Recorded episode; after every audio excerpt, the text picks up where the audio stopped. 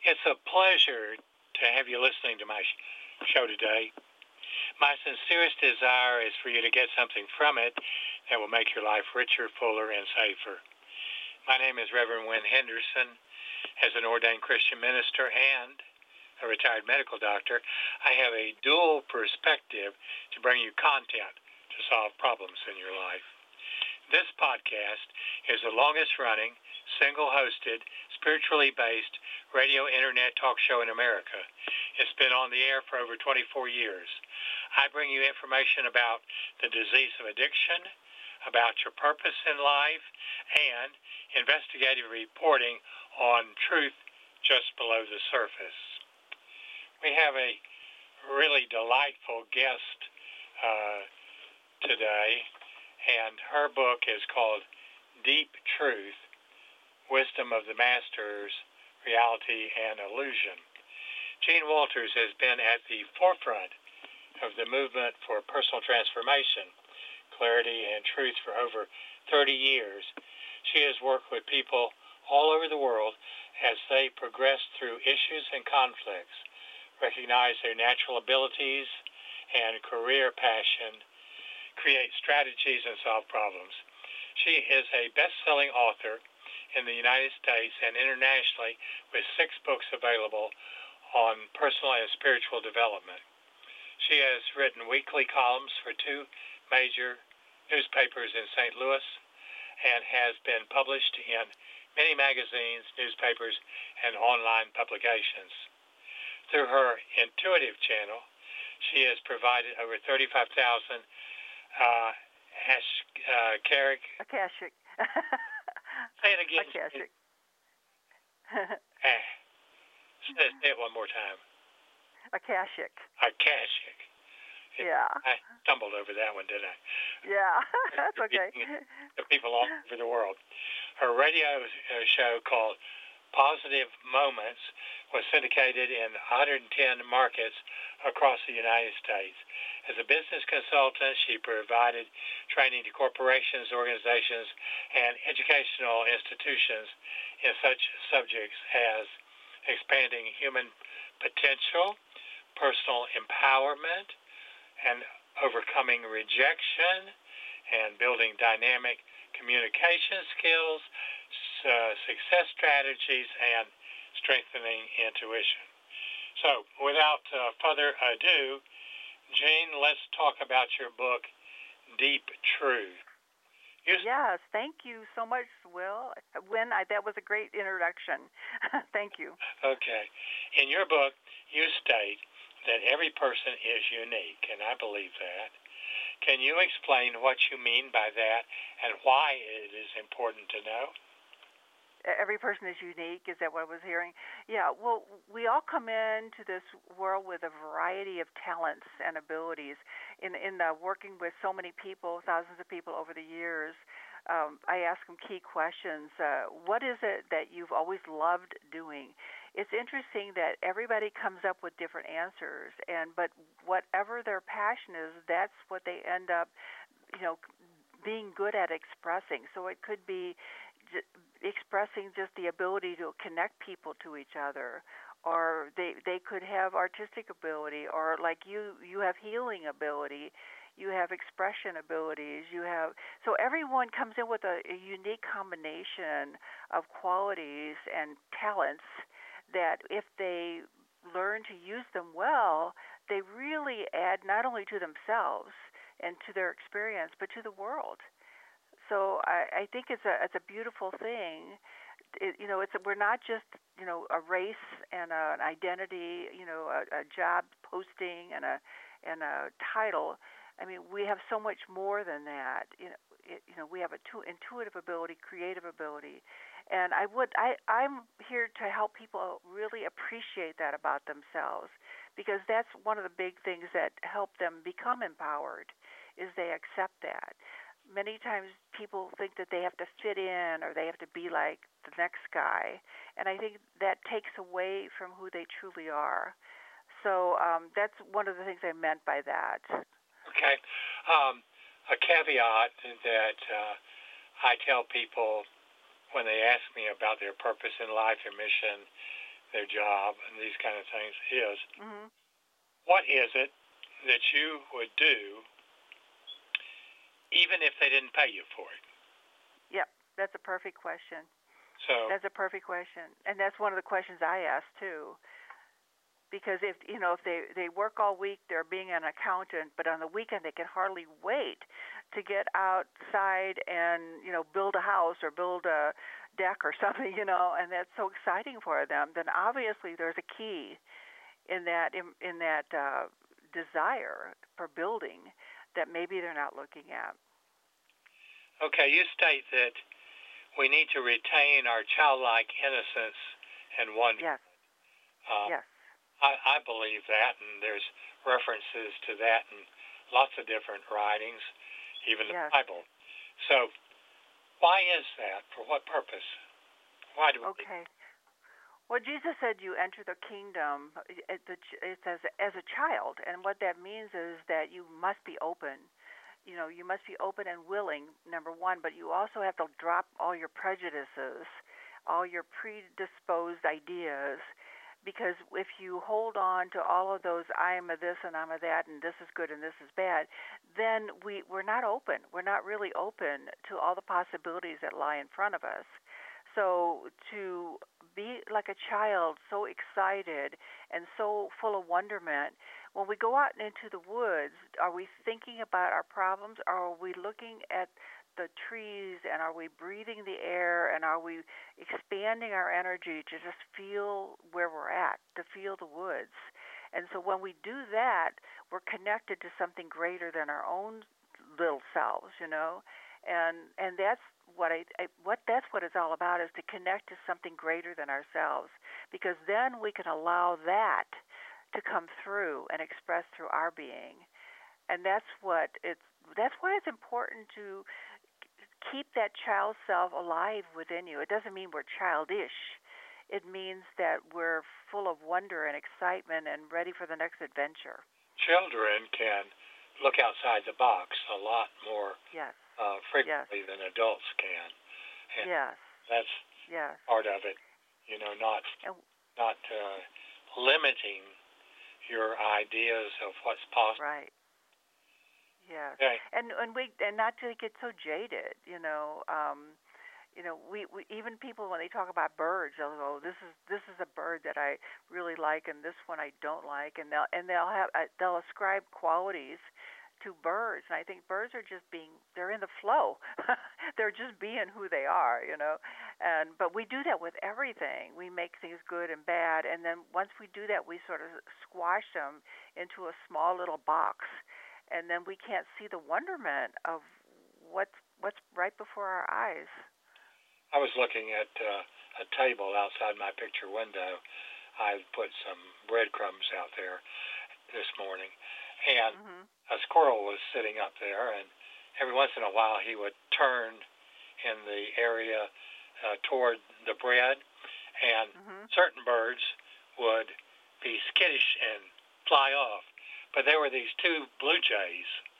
They came up, took their time, got their piece of bread, and left. And I thought, man, that says something, you know, about... Yeah, it does. They're watching that squirrel, but they're not letting him inhibit their action, right? Exactly. Yeah. Okay, let's talk about... you have a section on ego. Ego's been written about by so many people over the ages, and given so much press. So why is ego important as far as you're concerned? Yeah, well, some people think that ego is really important because, you know, we have to be proud of ourselves and we have to, like, you know, be able to say, you know, I did this and I did that. And that's, you know, I guess that's a good use of ego, but at the same time, sometimes we can get so enamored with our egoic self, you know, that we forget that we're more than that, and oftentimes we limit ourselves by titles and identifications that keep us very small. So sometimes when we want to control a situation, we're reducing it to what we think it should be, And oftentimes, and you know this as a Christian minister, and oftentimes that situation holds much more possibility than what we're giving it. So we might say that, you know, I've known people that were ill, and they said that was the best thing that ever happened to them because it gave them that quiet time to really ponder their life, and it opened up a whole new path for them of things that they were going to do once they were well, and it changed their life. So so that's what I mean by sometimes we judge things and we put them in small boxes, and then we don't see the potential that's right in front of us. This whole thing with the pandemic, to me, was a pretty amazing period because it almost like forced people to get quiet and to ponder more and reflect more. And I just thought that was basically the gift of the pandemic.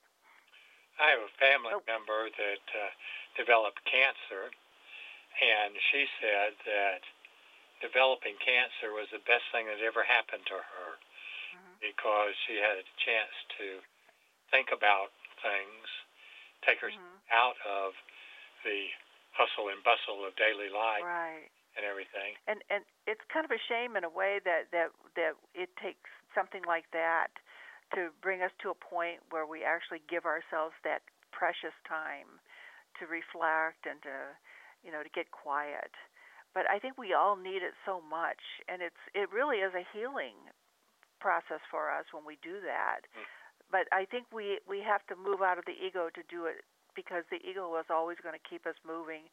There's the next thing, there's the next thing, there's the next thing, and then we have to go for that too. And if we can sort of push that aside. And I'm a great believer in meditation. It is important for every person to be quiet, to move into the stillness, and to let the stillness talk to you. And that predisposes ego, you know, because the ego will be the mind that chatters. And when we're constantly chattering to ourselves, we just don't really have any moments of peace.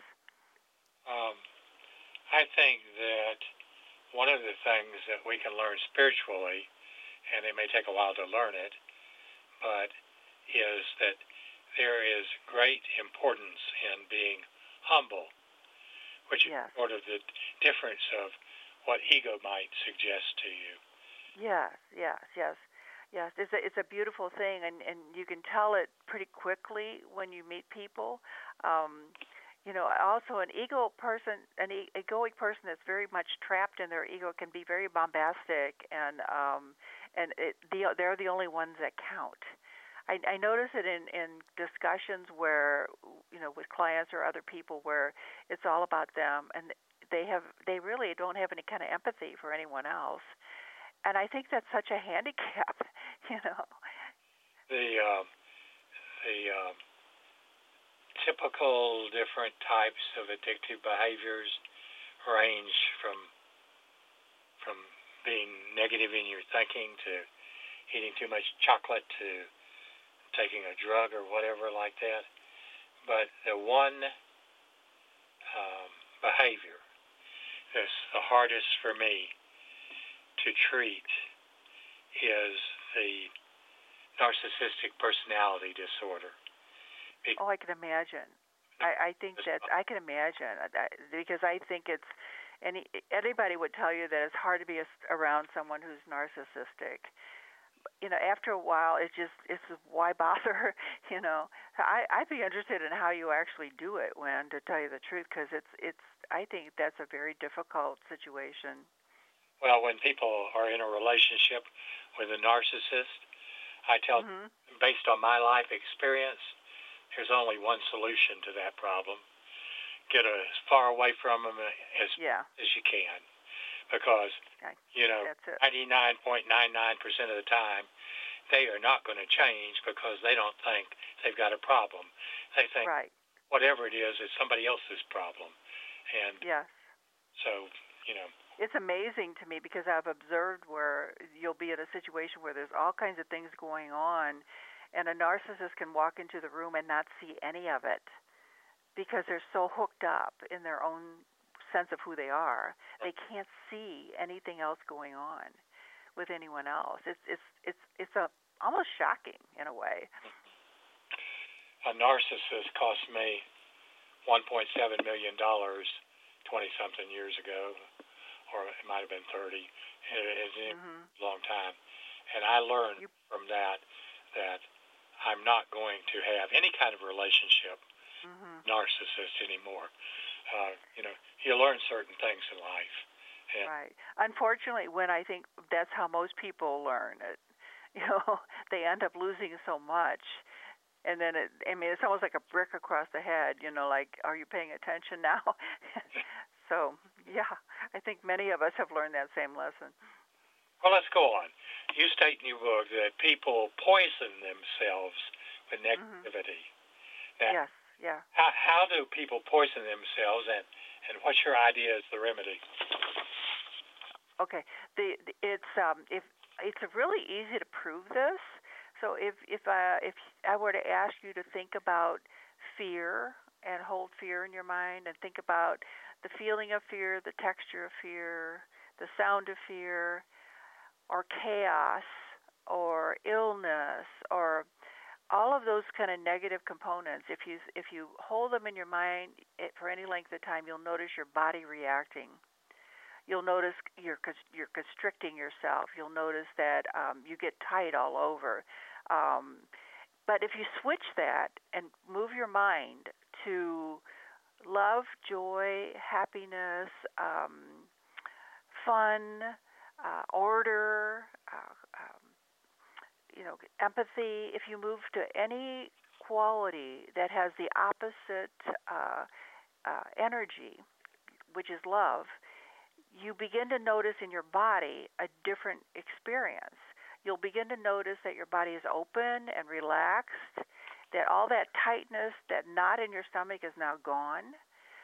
So if we live a life where we're constantly ruminating over what could happen, what did happen, what's going to happen next, and we indulge ourselves, and that's what it is we indulge ourselves in the drama of everything, we end up restricting our organs, restricting our whole body being, but our mind is also restricted, because now we're not open to receive any inspiration from a higher source. We're stuck in a place of limitation. And so we are poisoning ourselves, because we're being way less than what we're capable of being, but also we are also keeping our body so tight, and we really are messing around with our organic functioning by doing that.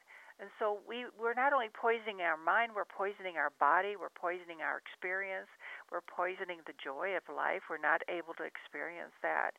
So there's nothing quite like negativity to really mess you up, to ruin yourself. Of course, a lot of people, you're an expert in addiction, and a lot of people will go, well, I'll just drink this or smoke that or something, and then I won't feel that way. But wouldn't it be better for us to take hold of our mind and put it where it needs to be? Put it in a place of love, expansion, joy, and where we can be open to life and experience the opportunity in front of us. Absolutely. I think of these people as energy vampires. When I'm around them, I feel like they're sucking the energy out of me. And all my creativity is being sucked up by these people. Drained, yeah. So, it's true. That's exactly what they do, because they not only take all their energy and drain it, but then they go and suck it out everybody else, too. It's hard to be around someone. I was talking to somebody yesterday, and they were telling me this story, and I said, stop. Don't tell me anything else. Enough. You've told me enough. I know what's going on. And the thing is, I was realizing, not just for me, but she was draining her own self by telling this story, because it's all about manipulation. And we can't do that. We can't allow ourselves to be manipulated. We can't manipulate other people. We can't go to that place of negativity and live a joyful life. It's impossible. So we have to be monitors of our own thinking. The mind is a wonderful tool, but it's a terrible servant. I'm sorry, the mind is a great servant but a terrible tool and a master. I'm sorry, really messing that up. The mind is a terrible master but a great tool. and we have to learn to use it as a tool and not let it master us. Right. Now, you have a section in your book that I'm not familiar with.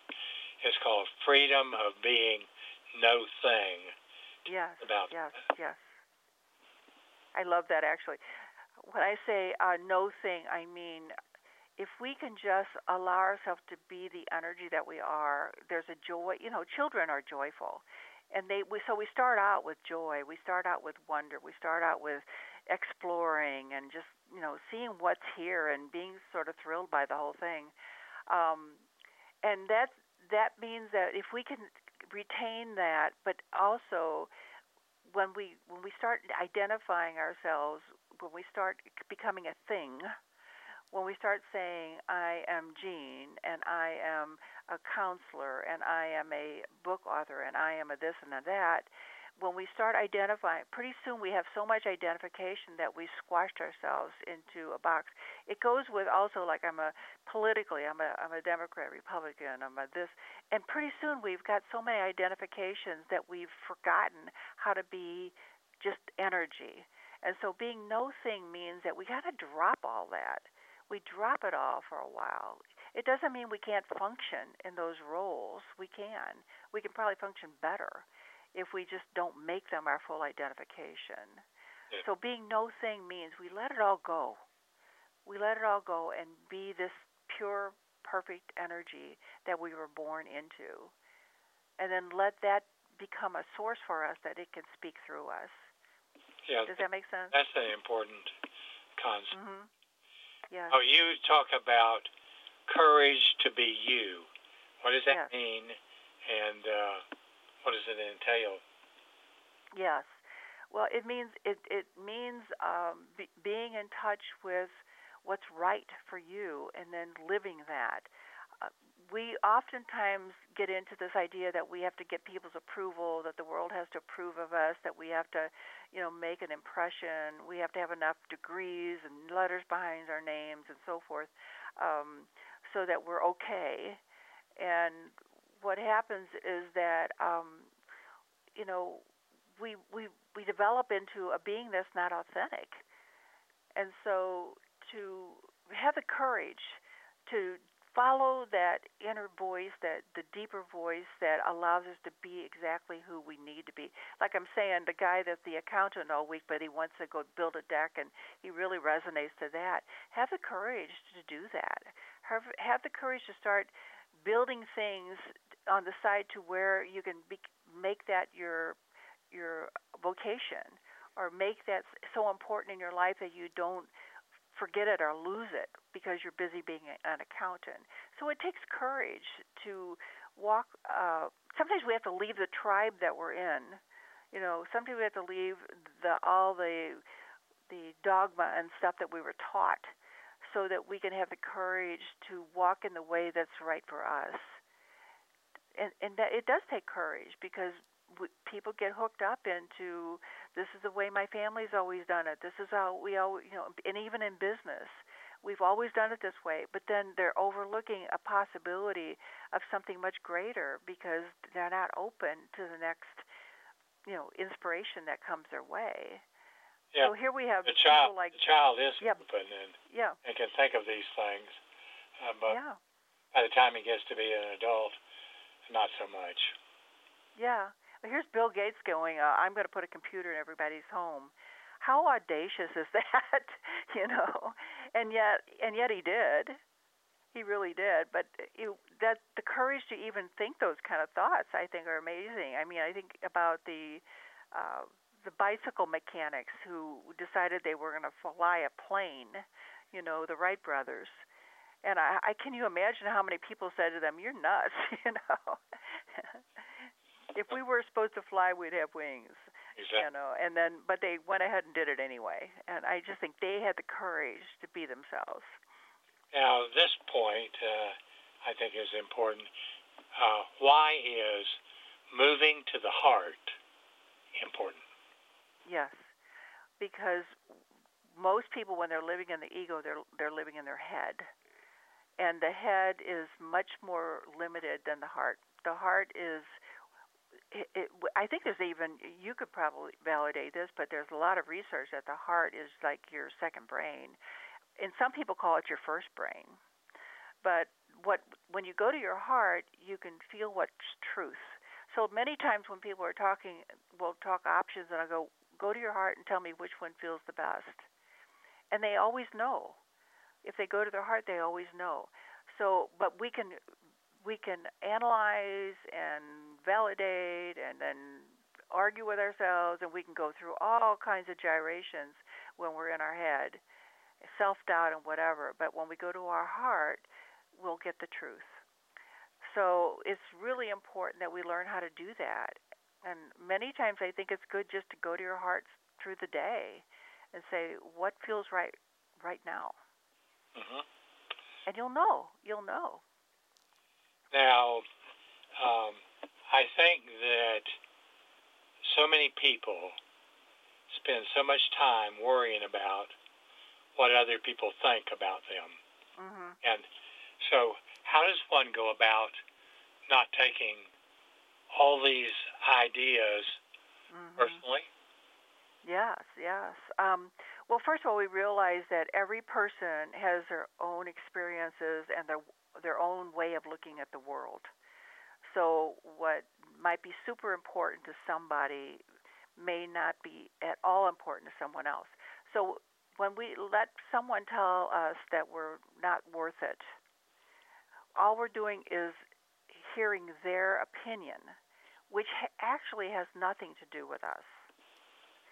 So what we want to do is learn how to formulate our own concept of what's going on. We want to be able to experience life and then formulate our own conclusions from that. But oftentimes when people have a self-worth problem, they start listening to everyone else tell them who they are, and then they limit themselves with that. When the truth of the matter is they don't know who you are. Most likely they don't even know who they are. And so when we let an outside opinion, impress upon us and define who we are limiting ourselves. We are handing our power over to someone else.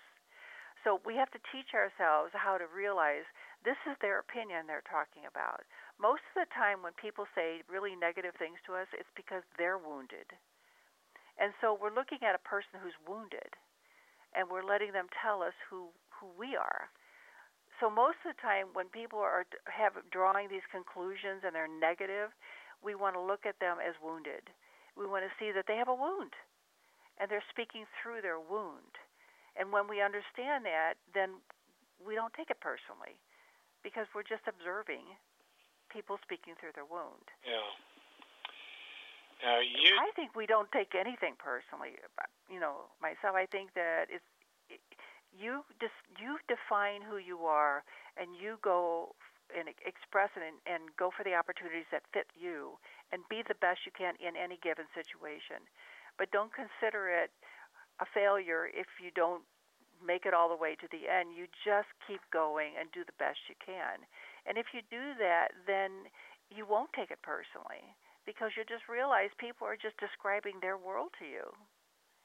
Now, does that make sense? You talked about failure, and you've said in your book that failure is an illusion. Yes. Why is it an illusion? Because what if you're an active person and you try for something, if you go for something, and you find out that that's not your fit. Like if I went to become an accountant, for instance, I would probably fail because that's not my thing.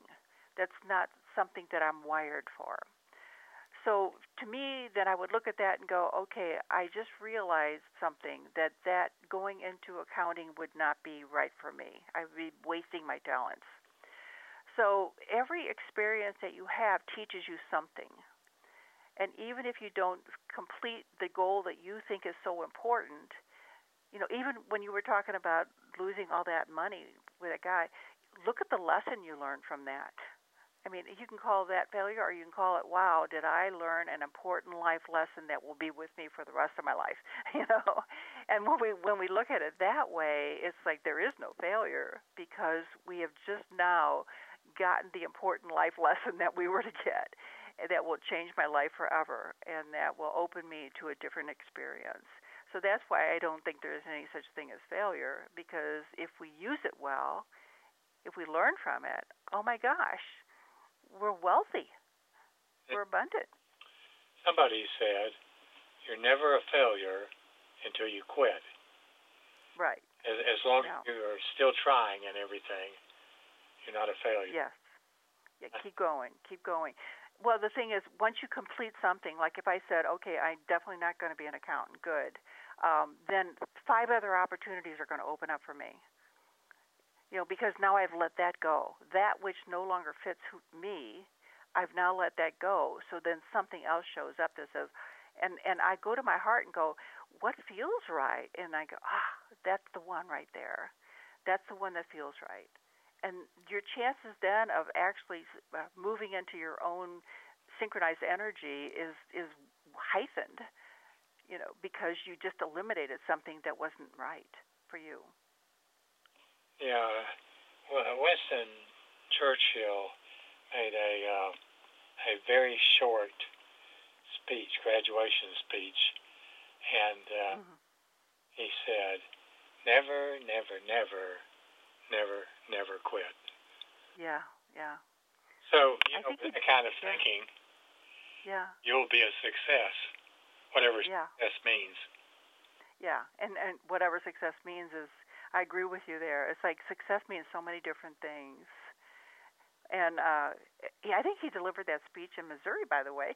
That's what I hear. Yeah. But I love Winston Churchill. He really was a fellow that listened to his heart. You know, he really operated from a sense of knowing that went beyond most of the people that were, you know, that he was dealing with in Britain. You know, so right, just keep going. In summary, what is the main message that we can take away from this book that you've written? I think that the main message that I want to give is that we're multidimensional beings, and we have many different ways that we can limit ourselves, but I'm encouraging people to open up to a greater reality. That when I talk about Deep Truth and Wisdom of the Masters and Reality and Illusion is, look for reality in yourself. Look for what is truth for you. Don't become dependent on the world to tell you, but begin to understand that your experiences will reveal to you what you truly are and what you're truly capable of. And so, you know, like you said, never, never, never give up, but also always, always, always look for the path that's unfolding in front of you and give yourself to it. That would be my message. What would you say is your purpose in life? Well, I have twofold. My purpose is for me to connect with that greater energy, to be in it, to live from it, to share it. That's my purpose. And then in that sharing, I do these sorts of things. I do podcasts, I write books, and things like that. But my bigger message is always about myself, about being that person that I ascribe to be, that one that is a channel for that intuitive flow, that I can express that and share with it and really help people move in the same direction if that's what they're ready to do. We've been talking for the last 35 minutes about a book called Deep Truth. And Jean, it's a great book. How can they get a copy? It's available on Amazon, and it's also available through my office right now. And, you know, basically, it's just search for it on Amazon, Deep Truth by Jean Walters. You'll find it. And I would love to share it with people, and please write reviews when you read it. I think for each person, you'll find something in here that's going to resonate for you, and it's going to maybe open up some new doors and windows for you that will help you be the truly expansive being that you're capable of being. I agree with you. And I thank you so much, Wynn, for this. This is really great. Do you want them to go to your website? If so, give us... Yes. Sure. My website is spiritualtransformation.com. It's singular, spiritualtransformation.com. Okay. And do you read emails from people that have questions? I definitely do. And I'm always happy to read emails. In fact, here's what I would do, Wynn. I would definitely send them several chapters. If they email me at jean@spiritualtransformation.com, and that's JEAN@spiritualtransformation.com, I will send them 3 chapters of the book. How about that? Something to get started chewing on. That would be a great deal. Yeah, for sure. I'd be happy to. Just mention it when you email me, and I'll do it. Well, Jean, it's been a delight to have you on the program today, and I need to tell my people that you probably know, but my mission or purpose in life is to spread the message that there is a cure for every addictive behavior. Yes, yes. This is a spiritual cure, and the treatment program is profiled in my book, Freedom from Addiction 4, The final message. Now, if you meet 3 simple criteria, everyone gets well. I have 3 free resources where you can start your journey. The first is a link to this podcast, which is freedomfromaddiction.libsen.com. No caps, no spaces, and Libsyn is spelled L-I-B as in boy, S-Y-N. The second is a link to my website where you can find out more about my work with addiction. Try www.revwenhendersonmd.com. And the final resource is my Twitter account. Search @HugoTheArtist on Twitter.com. There you will find over 2,000 inspirational and educational daily pearls of wisdom, something to take up your spare time. So thanks to everybody listening, and have a blessed day.